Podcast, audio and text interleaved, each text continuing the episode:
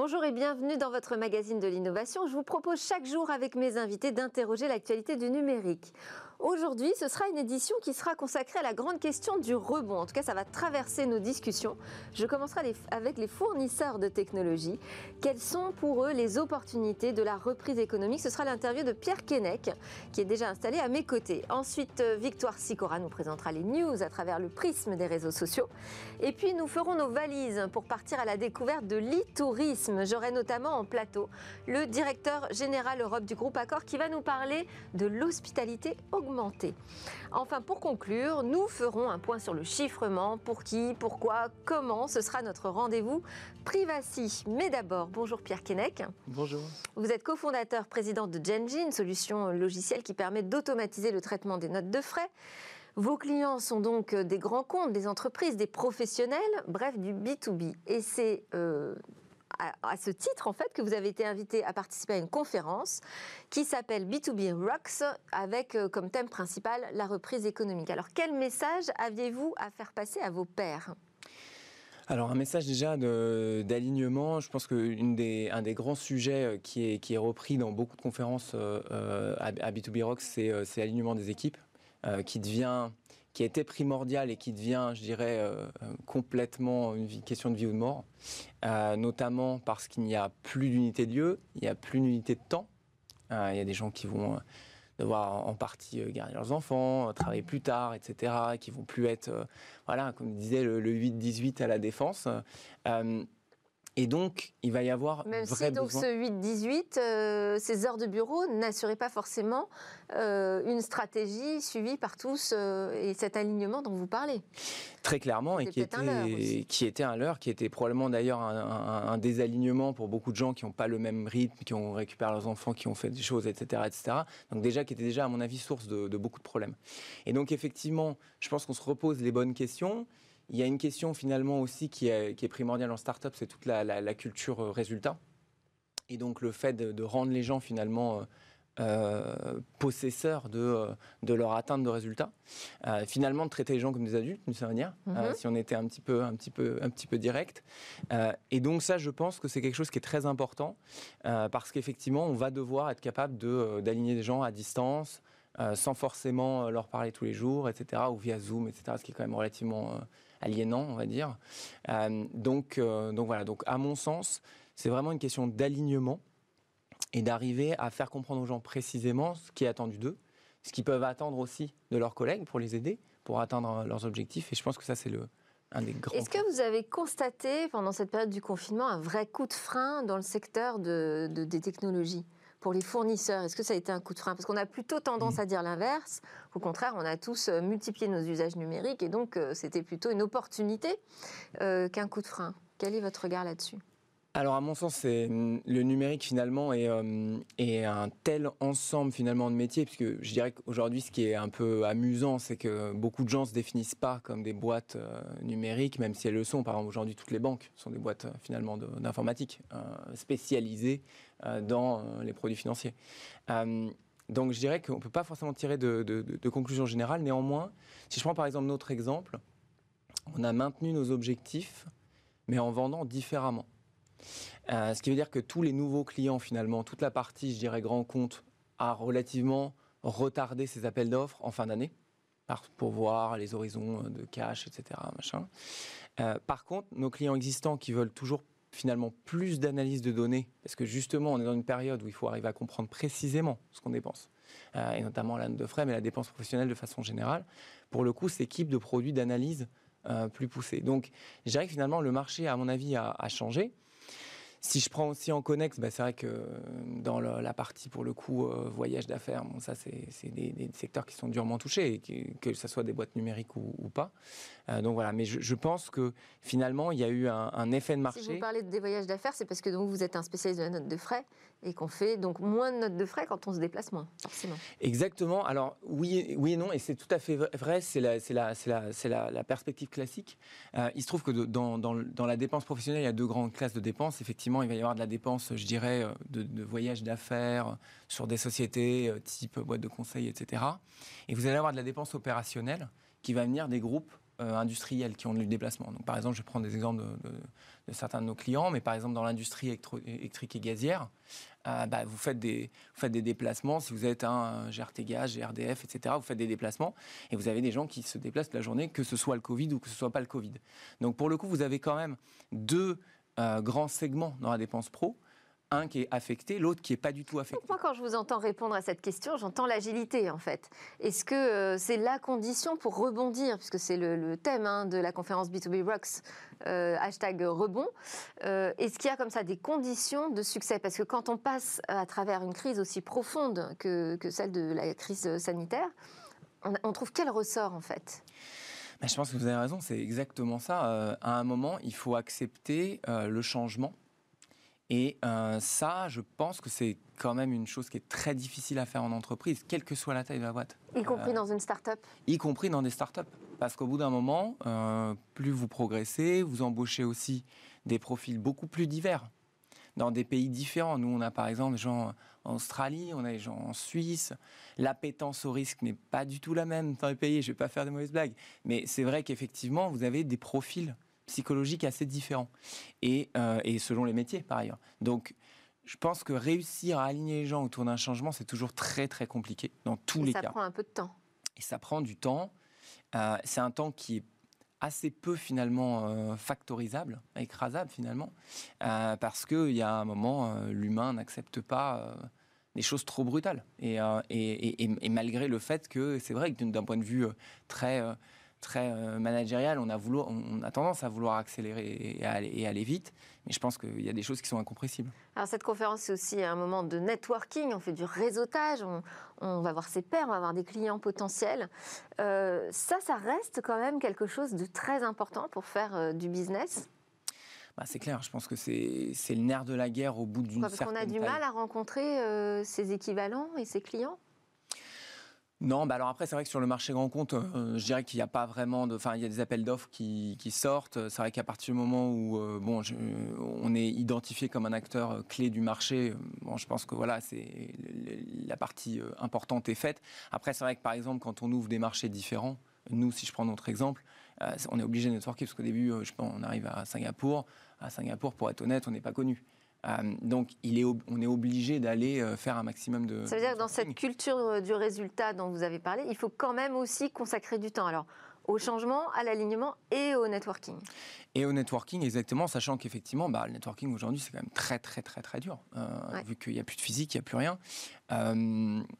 On le voit dans beaucoup d'actions, euh, que ce soit de Business France, de la CCI, etc., des choses qui, passent complètement virtuelles. Et c'est normal, il faut les maintenir, il faut absolument les maintenir, ils ont tout à fait raison de le faire. Mais c'est vrai que euh, on perd quand même énormément d'efficacité euh, sur du networking, je dirais, qui est un incident finalement.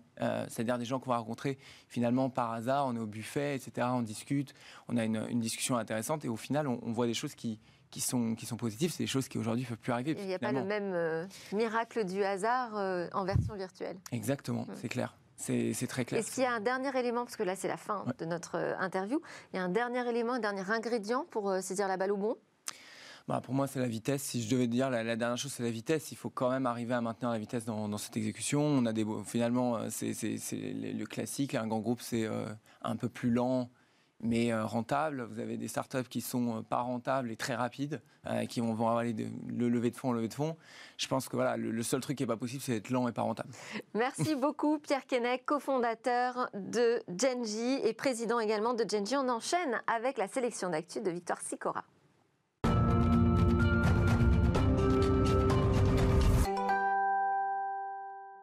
Bonjour Victoire, quels sont les postes qui ont retenu votre attention aujourd'hui? Alors on va commencer avec une polémique qui pointe du doigt Twitter, ou plutôt ses algorithmes hein, qui sélectionnent les contenus les plus inspirants. Tout a commencé avec un tweet. Un internaute se demande qui l'algorithme pourrait choisir entre Barack Obama et Mitch McConnell, le président du Sénat américain. Pour tester l'algorithme, on laisse le centre de l'image vide afin que Twitter ne choisisse pas simplement le contenu du milieu. Les deux images sont positionnées une en haut de la page et l'autre en bas. Systématiquement, l'algorithme choisit Mitch McConnell et ce, peu importe le placement de la photo, la taille de l'image ou encore le contenu qui est autour. Pour que l'algorithme reconnaisse Barack Obama, ce tweetos a dû inverser les couleurs et lui a posé les lunettes de Mitch McConnell, qu'a isolé. Alors malheureusement pas du tout, hein. de nombreux internautes ont fait le test entre une personne blanche et une personne de couleur et Twitter choisit systématiquement la personne blanche. Les algorithmes sont donc victimes de biais de genre et d'origine. Et oui, parce que le même test, il a aussi été réalisé entre une femme et un homme et l'algorithme retombe dans ses travers. Il choisit quasiment systématiquement l'homme Twitter a promis d'investiguer sur la question. On continue avec du hacking engagé. Oui, vous le savez, Delphine, le quotidien des Biélorusses est marqué par les manifestations et la répression, et c'est au tour des hackers de soutenir la révolte populaire contre le pouvoir en place de Loukachenko. Pour riposter contre les violentes arrestations, ces hackers ont publié des informations personnelles sur environ 1000 policiers biélorusses. Personne ne restera anonyme, même derrière une cagoule. Voilà le message qu'ils ont communiqué à Reuters, un message repris des centaines de milliers de fois sur Twitter. Les autorités ont annoncé que ces actes seraient sévèrement punis, bien sûr, mais pour l'instant, tous ces hackers sont encore 100% anonymes. Ils bénéficient, vous vous en doutez, de l'approbation des internautes qui envoient quotidiennement leur soutien aux Biélorusses sur Twitter. En tout cas, ils, ils savent bien se cacher. On poursuit avec. Euh, bah, aujourd'hui, c'est un jour particulier en fait. oui, Delphine, parce qu'aujourd'hui, c'est Battery Day. Battery Day, c'est l'événement de Tesla, un événement où les batteries à nanocâbles de silicium seront les stars de la journée. Alors, comment je le sais? Eh bien, parce que Tesla a sorti un teaser. Dans ce teaser, en arrière-plan, les spécialistes sont unanimes. C'est bien un assemblage de nanophiles de silicium. Ce teaser vante bien sûr hein, ces batteries du futur qui promettent 1000 km d'autonomie pour 650 km grand maximum aujourd'hui. Dernière info croustillante Hein, la conférence se tiendra dans les locaux d'Amperius Technologies, une société spécialisée dans les nanophiles pardon, de silicium. Sur Twitter, ils sont unanimes, hein, c'est une journée historique.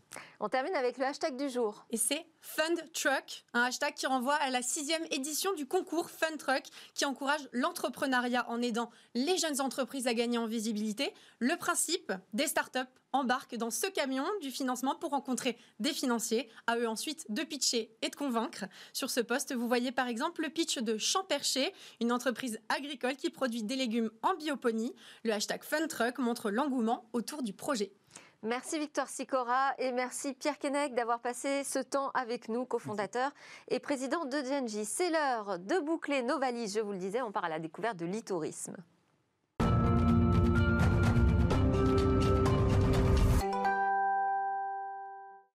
Leur univers, c'est celui des vacances et leur souci répondre aux attentes des voyageurs. Un défi de plus en plus lié aux usages numériques, évidemment. Alors, comment la tech transforme les métiers, l'offre et aussi les entreprises du tourisme? Et comment tout cela a été bousculé avec la crise pandémique? On en parle tout de suite avec euh, Sophie Lacour, directrice générale d'Advance Tourisme, une société de conseil et expertise en innovation dans le secteur du tourisme. Franck Gervais, directeur général Europe d'Accord, le premier groupe hôtelier euh, en Europe et le sixième à l'échelle mondiale. Et Alexandre Nobécourt, directeur général adjoint communauté et contenu chez les Big Boss, qui est un organisateur d'événements B2B, comme récemment deux journées qui ont été consacrées au tourisme et qui a réuni euh, une centaine de décideurs. Alors Sophie Lacour, quelles sont les technologies qui ont été adoptées récemment par les professionnels du tourisme? Qu'avez-vous vu apparaître? Alors, ce sont des technologies qui sont liées au Covid actuellement, beaucoup. C'est-à-dire tout ce qui est le sans contact, donc le paiement sans contact, par exemple, qui alors c'est pas qu'il y a des choses nouvelles qui ont émergé par rapport au Covid, et c'est ça qui est intéressant d'observer, c'est que ce sont des choses qui existaient déjà et qui se sont beaucoup beaucoup développées justement euh, face au Covid. Donc euh, tout le paiement sans contact était une facilité de paiement que les gens avaient, et maintenant ça devient une nécessité sanitaire. Euh, il y a aussi tout alors beaucoup de choses qui vont qui vont impacter la façon de consommer l'hôtel, on va dire quelque part. C'est-à-dire euh, toutes les technologies intelligentes qui vont permettre de rentrer dans sa chambre, euh, toujours sans contact en fait. Et puis alors beaucoup de choses, des écrans aussi beaucoup avec des technologies dites haptiques. L'haptique, c'est la science du toucher. Donc en fait, ce sont des technologies qui vous permettent de toucher les écrans comme dans les films, en fait, sans les toucher. Donc ça, c'est des choses formidables parce que ça va être dans les hôtels, mais ça va être aussi dans les hôtels, ça va être aussi dans tous les endroits en fait qui vendent des voyages. Alors avec des capteurs de mouvement C'est ça. Alors c'est ou avec des gants spécifiques capteurs. qui oh permettent non, non, non. de toucher. Alors ça, ça, ça, serait formidable ça. Mais ça, justement, dans le cadre du Covid, c'est plus possible. Mhm. Justement, on se dirigeait vers ce genre de technologie, c'est-à-dire euh, carrément euh, enfiler des combinaisons pour ressentir le voyage à travers la peau, par exemple, à distance. Ça, c'était quelque chose d'extraordinaire qui était en train de pointer. Pour l'instant, c'est un petit peu à l'arrêt à cause du Covid. Donc, c'est plutôt des technologies qui vous permettent de ne pas toucher les objets, mais que les objets puissent avoir une interaction comme avec vous. Franck Gervais, vous dites d'accord qu'il est euh, le groupe hôtelier leader de l'hospitalité augmentée. C'est un concept magnifique. Qu'est-ce qu'il recouvre? Alors l'hospitalité augmentée, c'est vraiment aller au-delà de ce qui était traditionnellement, je viens dans un hôtel pour dormir une nuit, donc j'arrive euh, le soir, je dors, je repars le matin, et ça peut être à Los Angeles, San Paulo ou Paris. C'est la même chose qui s'est passé dans un hôtel dont les chambres sont standardisées, toutes les mêmes, et j'ai pas vu la différence. Et donc ce qu'on veut dans l'hospitalité augmentée, c'est proposer vraiment des choses complètement différentes en lien avec l'endroit où est l'hôtel, les localités, les attraits vraiment euh, qui sont environnants. Euh, c'est aussi de se dire que l'hôtel, il n'est pas ouvert que à celles et ceux qui viennent y dormir la nuit. Donc non seulement quand ils viennent y dormir la nuit, eh ben, on est ravi qu'ils puissent se poser au bar, au restaurant.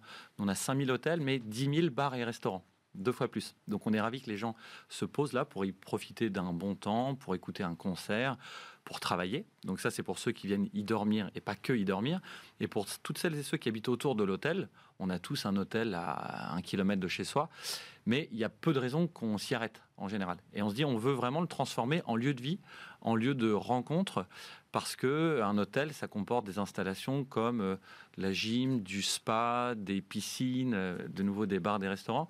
Et donc, pourquoi est-ce que ce serait pas un lieu de vie, une vraie euh, agora et donc c'est ça l'hospitalité augmentée, c'est de pouvoir euh, proposer autre chose qu'un simple lit. Ça, c'était une vision vraiment des années 80 et on veut vraiment la dépasser. En faire un lieu beaucoup plus ouvert. Euh, Alexandre Nobécourt, la, semaine dernière, je disais, vous avez euh, rassemblé des décideurs du tourisme pendant deux jours. Quelles sont les grandes tendances que vous avez vues se dégager? Alors on a observé quatre gros sujets clés euh, pour les acteurs du tourisme, principalement sur la notion de vente en ligne et de e-commerce. Euh, comme le disait Sophie, il y a beaucoup de choses qui existaient déjà, mais qui se sont accélérées avec la crise sanitaire. Euh, le premier point, c'est le financement c'est-à-dire beaucoup d'acteurs euh, du tourisme et du loisir euh, cherchent à optimiser euh, les solutions de financement avec des acteurs du crédit pour des paiements en deux fois, trois fois, quatre fois sans frais pour faciliter l'acte d'achat. le deuxième point, ça va être ce qui va être lié à l'expérience utilisateur, c'est-à-dire d'avoir des solutions innovantes qui passent par des tests utilisateurs pour pouvoir tracer le parcours de navigation sur un site euh, de e-commerce touristique euh, et de savoir en fait pourquoi à un moment donné il y a une rupture avant la conversion. Euh, donc l'objectif, on va dire, c'est de tout capitaliser sur les quatre piliers qui vont optimiser la conversion, donc le financement, l'expérience utilisateur, la relation client, avec aussi beaucoup de renforts sur du dialogue, sur euh, euh, faire appel à des call centers pour pouvoir justement avoir ce nouveau dialogue avec le client parce qu'il va vouloir être réassuré s'il emmène sa famille dans un, un, club, dans un hôtel. donc cette notion de dialogue avec le Covid est très très importante et vraiment est un critère qui a remonté. Et le quatrième critère qui est l'activation digitale à savoir que beaucoup d'acteurs doivent euh, du tourisme, euh, surtout du tourisme en ligne, finalement doivent quelque part se se couper de leur dépendance à, Google euh, en activant des leviers digitaux qui vont être beaucoup plus sur du brand content, du storytelling. Et en pouvoir... fait, c'est la question de la visibilité et de la C'est la question de la visibilité, de la communication et des contenus adressés euh, aux différentes cibles, ce qu'on appelle des, des personas, puisqu'on voit différentes typologies de cibles qui vont émerger dans le business, que ça soit, on va dire, les, les, les vacances en famille, les vacances en famille avec deux niveaux de génération, puisqu'il y a maintenant euh, les parents qui m'emmènent les grands-parents et les enfants. on a donc les, les familles avec euh, deux trois enfants, les couples euh, les singles qui vont pas avoir les mêmes les millennials aussi les jeunes qui vont pas avoir les mêmes attentes pourtant qui peuvent s'adresser à une même marque donc euh, l'objectif aussi c'est de pouvoir les capter au niveau d'une consommation digitale sur les contenus pour adresser un contenu qui va correspondre à leurs attentes. Et ces différents types de personnes alors tout ça aussi ça veut dire qu'il faut avoir une quantité de données beaucoup plus importante qu'auparavant finalement sur ces voyageurs qui sont multiples et qui ont des attentes très très diverses. Euh, où en sommes-nous, Sophie Lacour, sur euh, les datas et le tourisme? Est-ce qu'on en a suffisamment? Est-ce qu'on en manque? Est-ce qu'il faut un peu organiser tout ça? On en a. Euh, c'est assez difficile en fait de persuader les personnes qui possèdent les datas de les partager avec d'autres, parce que la data n'a d'intérêt que quand elle est partagée, c'est-à-dire quand elle peut justement servir tout le parcours voyageur. Si elle n'existe qu'à un seul endroit, en fait, elle a peu d'intérêt. Mais tout ça, c'est en train de se formaliser d'une façon très intéressante. Et la data, pendant très longtemps, a été captée, mais n'était pas utilisée. La data est un or noir, effectivement, mais est un or noir que quand elle est qualifiée. Sinon, elle n'a aucun intérêt. Donc là, ça y est, on commence enfin à trouver l'intérêt de qualifier la data, de la partager sur le territoire. Il y a plusieurs initiatives euh, euh, sur ça. Sur, Franck Gervais, vous êtes prêt à partager la data, à travailler euh, sous forme de hub finalement on le fait déjà en fait. Enfin, Sophie a complètement raison. De la data, il y en a plein partout. Vous en donnez tous les jours. donc ce qu'il faut, c'est que ce soit avec un consentement, parce que et qu'on puisse vous éclairer sur ceux à qui vous la donnez. Mais vous serez d'accord pour donner des éléments sur vous si en retour on améliore votre expérience client, si on personnalise les offres qui vous sont faites, si selon le motif de votre voyage eh bien, vous avez des propositions qui correspondent exactement à ce que vous souhaitez ou pas. Et donc, nous, on travaille avec euh, pas mal d'organismes de tourisme, notamment. Il y en a qui sont assez euh, avant-gardistes. Lyon, par exemple, a beaucoup avancé sur le sujet. Et c'est en fait assez simple de se dire, c'est une chaîne d'expérience client, un voyage, hein, où vous avez un déplacement, vous avez un hôtel ou un hébergement, vous avez des activités sur place.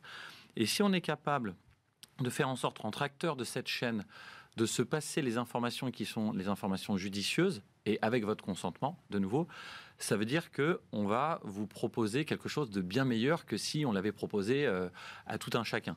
Exemple, si vous partez seul sur un week-end euh, et que vous partez pour un motif euh, vraiment touristique, visite musée, le sachant, par avance et sachant ce que vous aviez visité la fois passée et si vous retournez pour une deuxième fois dans cette ville, dans ce lieu, eh ben, je vais vraiment améliorer ce qui vous est proposé. Et ça, vous allez dire, je suis entièrement ravi pour faire. Donc tous les projets qui sont en cours. Il y a aussi, il y a aussi les, les, datas qui sont anonymisées, c'est-à-dire euh, réussir à avoir un ensemble de données sur les nouvelles pratiques des voyageurs de manière générale. Voilà, mais alors c'est deux choses différentes. C'est les nouvelles pratiques de manière générale, ça va servir tout le monde parfait, et ensuite de façon très très personnalisée. Là, si vous êtes d'accord pour que on vous serve mieux, on vous identifie mieux, à ce moment-là, c'est ce qu'il faut qu'on fasse. Mais tous les, toutes les discussions en cours, la data, elle existe, les plateformes technologiques, elles existent. Ce qu'il faut, c'est créer un peu ces entrepôts de données où chacun vient donner et prélever des choses utiles. Il faut qu'il y ait cette notion de give and take dans un entrepôt de données pour que tout le monde en bénéficie. Je reviens sur, euh, justement, il y a un projet de Data Hub hein, euh, aujourd'hui qui doit remplacer Data Tourisme. Euh. Et, la question, c'est est-ce qu'aujourd'hui, en France, on est suffisamment organisé, puisqu'on est quand même un pays très touristique, hein, est-ce qu'on est suffisamment organisé pour gérer l'ensemble de ces données qu'on récupère sur tous ces voyageurs du monde qui viennent chez nous, par exemple, voir la Tour Eiffel? Moi j'ai une réponse, je vais commencer. la réponse c'est non, on n'est pas organisé. On, a, on, veut avoir 100 millions de visiteurs par an, c'était l'objectif pré-Covid, il y en avait à peu près 90 millions en année, euh, en année usuelle. On est le premier pays visité dans le monde avec tous ces monuments, ces attraits gastronomie, culture, art, luxe, tout, tout, tout. On a la mer, la montagne, euh, la, euh, tout. La campagne. La campagne, la nature, pardon. Et simplement, en fait, on est assez finalement aveugle à qui on reçoit parce qu'on n'a pas structuré. Et donc, on est le pays de la tech et le pays du tourisme. Donc, ce qu'il faut simplement, c'est que on mette les deux ensemble en fonctionnement. La tech au service du tourisme, le tourisme qui écoute la tech pour qu'on soit beaucoup mieux organisé. Il faut avancer très vite sur ce data hub. Sophie Lacour. Il y a convergence en fait, absolument. Et il faut arriver à, en fait, le, c'est vrai qu'on est le premier, premier, pays, en tout cas récepteur, euh, peut-être beaucoup de gens passent plutôt que s'arrêtent aussi. On a besoin de chiffres. On a besoin de chiffres pour pouvoir avancer, sinon on peut pas. Donc on a besoin de chiffres, on a besoin de data qualifiées, et euh, c'est ce qu'on est en train de faire le plus possible. Alors euh, avec des grandes enseignes ou alors aussi sur les territoires localement, beaucoup de territoires commencent aussi à collecter et à qualifier leurs data. Euh, le problème en fait, c'est aussi d'arriver à comprendre ce que c'est, parce que on, a quand même des structures assez vieillissantes dans le tourisme, hein, dans l'hôtellerie, dans la restauration.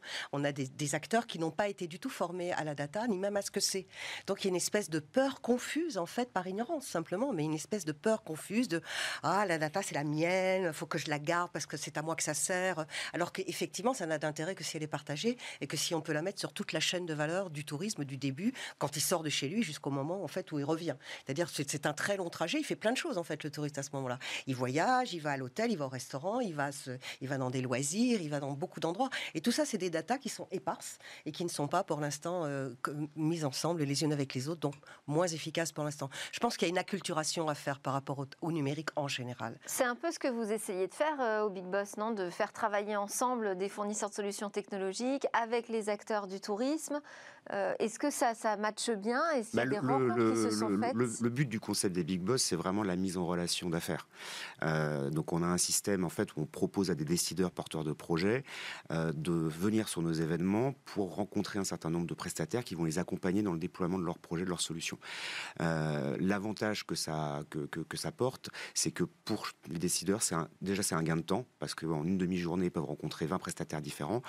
Euh, c'est que c'est qualifié. Il y a un système d'identification des projets euh, et après il y a un outil de, de, matchmaking avec un algorithme qui permet de générer des agendas personnalisés pour qu'on puisse optimiser, on va dire, la performance de ces rendez-vous. Et ceux qui viennent à vos rendez-vous, ils sont quand même déjà au fait euh, des, attraits du numérique et du partage. Et ça va très vite hein, quand même. Ça, ça, ça, ça, ça s'accélère beaucoup. Donc c'est un moyen aussi d'avoir. Vous avez déjà des convaincus finalement qui viennent au Big Boss. Comment est-ce qu'on fait pour évangéliser, pour aller un petit peu plus loin, pour avancer un peu plus vite sur ces sujets numériques dans le tourisme? Il faut aller sur les territoires. Oui, puis Le, le, partage d'expérience. Euh, c'est nous, les Big Boss, ça a été une première communauté euh, issue de l'univers du digital et du e-commerce, puis elle a grandi, euh, ça s'est développé aussi avec beaucoup de partage d'expérience, beaucoup de cooptation. C'est surtout le bénéfice en fait de l'expérience et, et, des résultats pour les décideurs. Il y a des démonstrations concrètes de ce qui peut être fait. Oui, il y a des usages il y a une, vraie communauté d'apprenants, de gens qui sont des professionnels, mais qui ont envie d'aller un cran plus loin et qui sont inspirés par euh, des pitchs d'autres qui disent tiens, regarde, moi j'ai testé ça, ça marche. Et du coup, c'est vraiment un cercle vertueux qui, qui se crée. Hein. C'est vraiment du, du dating du rendez-vous d'affaires. Hein. Ce sont des, sessions de 7 minutes, donc c'est très court, ça s'enchaîne très vite. Euh, on n'est pas sur un format de salon ou sur un format de showroom, donc euh, les prestataires ne viennent pas avec leur solution. Tout est dans la conviction de leur solution à travers le pitch. Comment vous voyez, Sophie, Sophie Lacour, vous faites de la prospective, je sais. Comment vous voyez l'avenir du tourisme? Vert. D'accord. Durable. Durable, vert. En fait, euh, ce sont les aspirations qui existaient déjà avant le Covid que l'on voit enfin, apparaître, mais surtout amplifier. Donc il y avait de toute façon déjà euh, euh, des, désirs de durabilité, de, vertu. En fait, ils voulaient avoir des cercles vertueux, le, consommateur. Mais vert, ça veut dire aussi voyager moins loin, Alors, moins souvent. Il y avait ça, mais il y avait déjà la honte de, prendre l'avion. Hein. C'était déjà, on voyait tout ça en sociologie en fait, qui c'était des mouvements qui apparaissaient. Alors qui étaient ténus euh, avant le Covid et qui, pendant le Covid, en fait, euh, ont quelque part explosé. Euh, toutes les images qui ont inondé les réseaux sociaux étaient assez spectaculaires, où on voyait des poissons dans la lagune à Venise. On voyait, j'étais très très surprise que l'une des premières choses qu'on a vues sur les réseaux sociaux au début du confinement, c'était des lieux touristiques sans personne. Parce que c'est vrai que le grand sujet avant, c'était le surtourisme. Trop de touristes partout, etc. C'était le marronnier, tout le monde en parlait, c'était vraiment le sujet. Et d'un seul coup, on s'est mis à parler au contraire donc d'un tourisme. c'est extraordinaire, un endroit où Taj Mahal, il n'y a personne, euh, etc. Alors personne, c'est pas possible. Personne, pas même soi-même, quoi. Voilà, pas même soi-même, c'est le problème en fait. Voilà. Donc là, on se rend bien compte que c'est différent. Mais là, il y a, en tout cas pour les deux, trois prochaines années, parce que c'est très difficile de tirer des lignes dans un vrai futur. Je ne suis pas Madame Soleil, nous ne le sommes aucun d'entre nous. Mais on peut dire que dans les deux, trois prochaines années, ce que les gens vont vouloir, ce sont des lieux plutôt où il y a moins de monde, parce qu'il va y avoir des distances sanitaires. En fait, il y a une sorte de crainte quand même qui est en train de s'installer.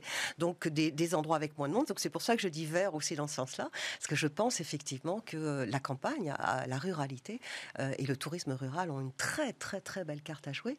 Et comme Gervais, vous voyez euh, ça aussi, poindre euh, oui, complètement, Un tourisme plus vert, euh, plus local aussi peut-être Plus local, plus authentique, plus en contact. En mm. fait, ce qu'on a vu depuis, euh, allez, depuis 20 ans maintenant, c'est euh, un développement touristique chaque année. Et c'est très bien parce qu'on donne accès à, plein de, à plein de gens de la possibilité d'aller voir des, endroits qu'ils n'ont jamais connus avant, d'aller faire des, kilomètres pour découvrir tout ça. Mm. Simplement, on a vu le mot-clé ces cinq dernières années, c'était l'expérience. L'expérience à tout prix, la consommation un peu effrénée. Et aujourd'hui, ce qui vient équilibrer l'expérience, c'est vraiment le mot de sens. Et ce qu'on voit, c'est que du coup, l'expérience ne pourra pas se faire au détriment du sens. Les gens voudront assumer complètement ce qu'ils ont consommé, ce qu'ils ont expérimenté, et donc ils voudront voir derrière cette destination, cet hôtel, cette compagnie aérienne ou ferroviaire, qui elle est vraiment. Derrière euh, l'ombre de euh, je prétends que je suis, comment est-ce qu'elle traite ses employés? Est, quels sont ses efforts pour diminuer les émissions et l'empreinte carbone sur l'environnement? Comment est-ce qu'elle considère les locaux, est-ce qu'elle travaille avec des artisans euh, euh, qui habitent à proximité? Et, nous, on a fait ça dans une de nos chaînes qu'on a créées, une de nos marques qu'on a créées qui s'appelle Grit, Grit proche de green et près de meet and greet. Et donc, elle a vraiment, elle est, elle est née dans cet environnement respectable pour dire non, on va se sourcer au niveau de tout ce qui est euh, nourriture, boisson à 50 km à la ronde. On va employer des gens qui ont une seconde, à qui on donne une seconde chance, qui n'ont pas forcément fait d'école hôtelière ou de choses comme ça.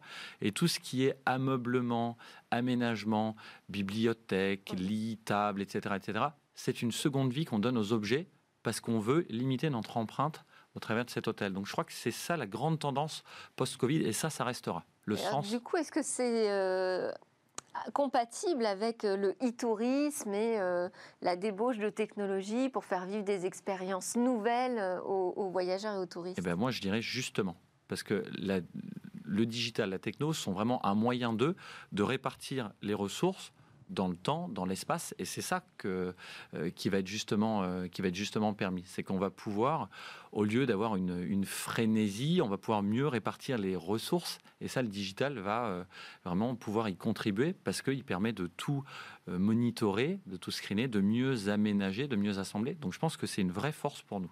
Vous voyez arriver dans les chambres d'hôtel euh, des, masques de réalité virtuelle pour permettre aux gens d'aller visiter un monument sans, bouger de sa chambre.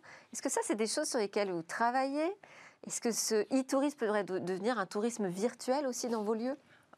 Oui, alors je vais te dire, Sophie, moi je ne crois pas trop à l'extra virtuel. on l'a tous vécu, hein, c'est la limite des Teams, Zoom, etc. À un moment donné, le contact, le fait de se voir là, ça a quand même une vertu incommensurable, incomparable. Donc je crois beaucoup au tourisme qui a du contact. Nous, on est dans le métier de l'hospitalité, du soin apporté, la bienveillance, du contact, du plaisir. Donc ça, je ne crois pas au côté euh, robotique à l'excès. Pour avoir testé au Japon, en Chine, un hôtel complètement robotisé, franchement, ça ne me fait pas envie du tout. C'est trop froid. Trop froid. Avoir un cocktail euh, qui vous est fait par un robot, je vous souhaite d'y aller d'expérimenter, vous me direz. Donc ça, pas du tout. Par contre, pouvoir Moi, je suis capable d'adorer, hein, vous savez. Ah ouais? Moi, non. Et je pense que la plupart des gens, franchement, verront une limite à ça. Mais par contre, se dire qu'est-ce que peut apporter la technologie euh, en termes de... Euh, vous, on, vient de faire ça, par exemple, de mettre dans des chambres d'hôtel des, boîtes des, des, commandes vocales qui vous permettent, vous, touristes euh, chinois, américains, n'importe quel pays, de vous renseigner sur la météo, les heures d'ouverture des musées, de telles visites, de telles balades c'est un gain de temps. À la fin, vous allez le faire, vous allez sélectionner du coup ce qui vous convient le mieux. Donc ça, ça change pas. Mais au lieu de sortir, euh, de trouver euh, le bureau fermé, de chercher l'office de tourisme et de vous planter, ben on vous aide dans cette quête d'un tourisme plus responsable. Et digital et responsable peuvent être vraiment compatibles. Ça, ça veut dire aussi développer des applications. Du coup, euh, vous devenez aussi un éditeur d'applications. est-ce que l'écosystème, Alexandre Noveco, est-ce qu'il y a un écosystème suffisamment pléthore euh, en France euh, qui est dédié au tourisme, à des solutions technologiques pour les professionnels du tourisme. Quand il y a des pitchs comme ça, vous avez l'impression de trouver la perle rare ou bon, vous envoyez toute la journée défiler et c'est plus compliqué de faire le tri Il y a beaucoup de fournisseurs de solutions qui ont des solutions après qui sont, qui sont personnalisables pour des acteurs du tourisme, puis qui peuvent aussi, on va dire, servir pour d'autres filières. Euh, je pense que le, le, Mais des solutions qui connaissent les métiers, c'est plus rare c'est plus rare. à trouver. C'est quand même, euh, c'est quand même plus rare. Il y a la place, Sophie Lacour, pour un nouvel écosystème. Alors c'est pas un nouvel, parce que c'est le service. Le tourisme, c'est un métier de service. Donc en fait, comme tu dis très justement, il y a beaucoup d'applications qui sont dans d'autres secteurs et qui peuvent s'appliquer au tourisme. Par contre, il faut que ce soit des professionnels du tourisme qui les appliquent, parce que donc il y a beaucoup d'incubateurs. Il y a un incubateur en particulier qui est dédié au tourisme, qui est le premier incubateur au monde dédié au tourisme, qui est le Welcome City Lab à Paris, euh, et euh, qui justement qui s'est penché là-dessus, parce qu'il y avait nécessité euh, euh, de, de, baliser les terrains pour euh, les acteurs de la tech et pour, pour qu'ils s'adaptent vraiment aux besoins des acteurs du tourisme. Est-ce qu'il y a une condition pour réussir sa transformation numérique quand on est un hôtelier, un voyagiste? Je Écoutez le consommateur, écoutez le voyageur. En fait, je pense pas du tout. Ça fait partie du métier, ça, ça semble évident. Oui, bah, non, pas que, parce que justement la tech est, peu prise. C'est ce que je vous disais, la tech est peu prise en main par les acteurs du tourisme. Alors les grands acteurs du tourisme, il n'y a pas de problème, mais 50% des acteurs du tourisme sont des petits acteurs du tourisme qui ont du mal finalement à se saisir eux-mêmes du numérique. Le, premier sujet quand même euh, qui, a, concerné, Alexandre euh, qui a concerné euh, la transformation, c'est les avis. Les avis partagés, les avis vérifiés sur le tourisme, euh, la restauration aussi, principalement. Euh, ça a été le, premier, on va dire, engagement euh, qui a, qui, a, disrupté le mode de consommation, parce que quand on va choisir un hôtel, quand on va choisir un voyage, quand on choisit un restaurant, on va forcément regarder les commentaires sur, sur, sur le net. C'est vrai, c'est vrai que les avis ont profondément bousculé tout le secteur. Il y a un deuxième euh, élément perturbateur, je dirais, c'est euh, bah, les, 100% les purs players du numérique, les Airbnb. Euh, comment, Franck Gervais, est-ce que ça a changé votre façon aussi d'aborder la question de l'accueil mmh. des voyageurs? Pour répondre, juste compléter à votre question sur la, question d'avant, condition de réussite de la transformation numérique, je pense qu'il faut effectivement ne pas opposer. Donc il faut prendre l'avis des clients mais des clients et aussi de, nos, de nous, de nos employés qui sont en contact tous les jours ça me permet de faire le lien avec votre question tous les jours avec les clients et donc qui les voient tous les jours sur euh, euh, leurs ressentis, leurs envies. En période de Covid, euh, on a nous mis tous les protocoles en place, des labellisations pour dire vous pouvez venir, vous serez safe dans notre hôtel. Vraiment, parce qu'on a pris toutes les précautions de paiement à distance, de buffet réorganisé, de check-in un peu automatisé la moitié des gens nous disent. Les règles sont très drastiques. Hein. Moi, je vais régulièrement euh, chez Accor et, euh, oui, en termes de protection sanitaire, on est tranquille. On est tranquille et il y a des gens, la moitié à peu près, qui nous disent franchement, euh, vous en faites presque trop. Est-ce qu'on ne pourrait pas libérer un petit peu cette contrainte, etc. Et il y a l'autre moitié des gens qui nous disent non, non, non, non, moi je veux encore plus être rassuré, avoir des éléments en réassurance, etc. Donc pour répondre, venir à votre question, parce à la les acteurs du numérique, ils ont un souci, ces acteurs du numérique, c'est qu'ils ne voient pas en physique, en, visuel, mm. leurs clients. Et ça, c'est notre chance. Vous prenez, je l'ai cité. Ils ont la data. Ils ont la data, mais vous prenez des Expedia, Google, Booking, Airbnb, nous, ce qu'on a, on a la data, on a tout un écosystème digital de réservation, d'interaction avec le client, mais en plus, on a un client qui est face à nous pendant 24 heures, 48 heures, dont on peut saisir les émotions physiquement, les envies, dont on peut capter vraiment les points positifs, les points négatifs à améliorer. Et ça, on l'a, nous, nous seuls. Et donc, c'est ça notre immense avantage. Et il faut avoir exactement l'agilité pour mieux euh, améliorer enchanter, réenchanter un peu plus à chaque fois l'expérience client. On n'est pas une machine, on veut pas être une machine, on veut être le meilleur du numérique et du de l'humain. C'est vraiment ça notre grosse différence. Merci beaucoup Franck Gervais, merci Sophie Lacour, merci Alexandre Nobécourt.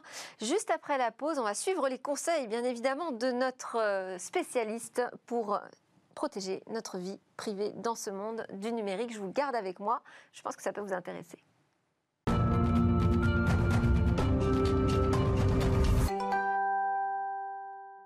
Nous sommes de retour sur le plateau de Smartech. Sophie Lacour, directrice générale d'Advance Tourisme, Franck Gervais, directeur général Europe d'Accord, et Alexandre Nobécourt, directeur général adjoint communauté et contenu chez les Big Boss, sont toujours avec moi. Et nous sommes connectés avec Hervé Lejouan, président fondateur de Privoni, pour partager des bonnes pratiques sur la protection de nos données personnelles. Bonjour Hervé Lejouan.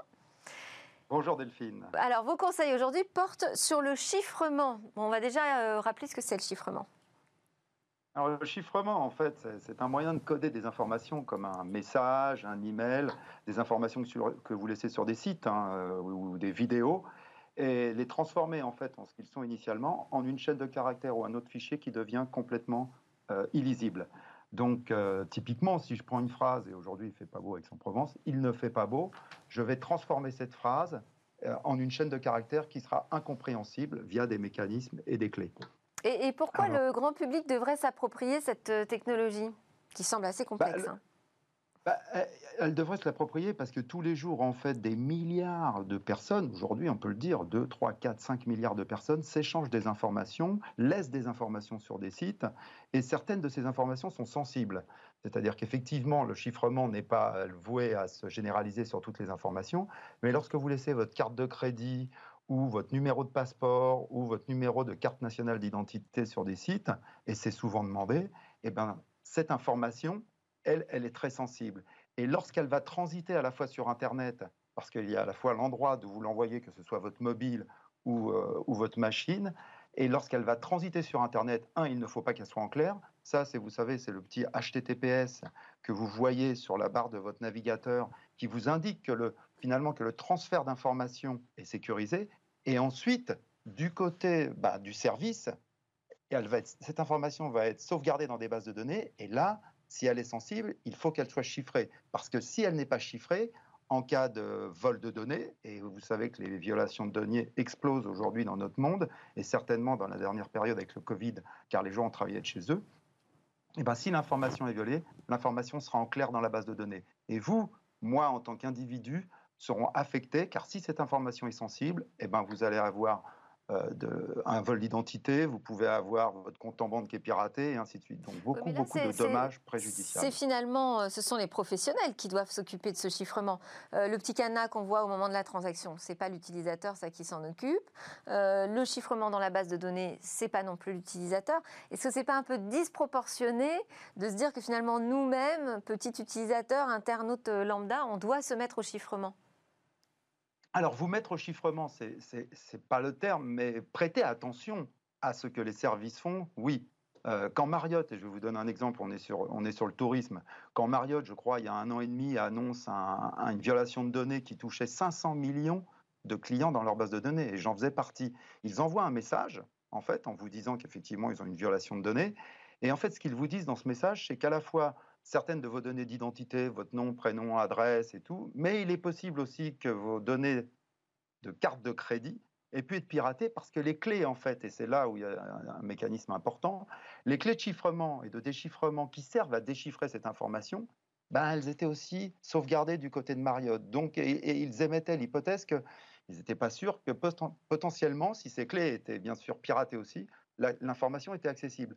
Donc d'un seul coup, vous, en tant qu'individu, c'est pas à vous de gérer ça, mais c'est vrai que c'est vraiment au service de faire en sorte de vous rassurer sur le fait qu'une information sensible, et elle est traitée comme telle, et le RGPD, le règlement européen sur, la, sur la, protection des données est très clair là-dessus, une information sensible doit être protégée, sinon vous risquez, c'est un manquement, et vous risquez d'avoir des pénalités.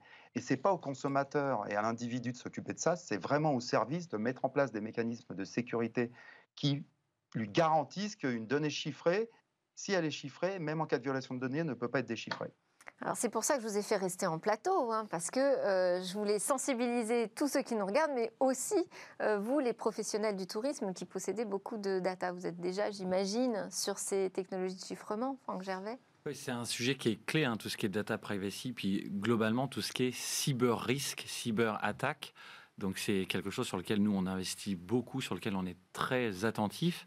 C'est évident parce que le cas qui a été cité par Hervé, il a fait florès. Hein, on en a mm. entendu parler dans l'industrie, clairement.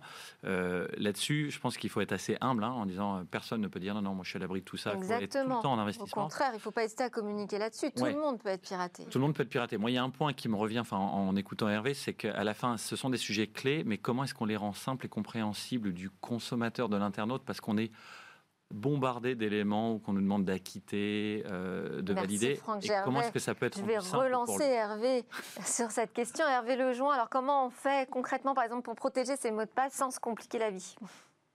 Ah bah pour protéger ces mots de passe, la plupart des gestionnaires des mots de passe, ils ont un mécanisme qui est assez standardisé aujourd'hui au niveau global, et c'est ce qu'on fait aussi nous chez Privoni, c'est qu'en fait, votre mot de passe, il va être déjà, lors du transit entre votre poste, que ce soit votre mobile ou, votre PC, il va être protégé par, par cette HTTPS, on va dire, par cette fonction de chiffrement. Mais surtout, quand il va être sauvegardé dans notre base de données, il va être chiffré avec des clés qui sont elles-mêmes protégées, protégées, par une clé secrète ou un mot de passe, euh, ce qu'on appelle le mot de passe maître, qui lui n'est pas connu de la part des gestionnaires de mots de passe euh, comme nous. Donc ça veut dire que seul l'utilisateur peut déchiffrer cette donnée. Et ça, c'est des mécanismes qu'on explique. Alors justement, c'est là où on vient, euh, comme disait Gervais, c'est là, où on vient en fait sur la notion de transparence.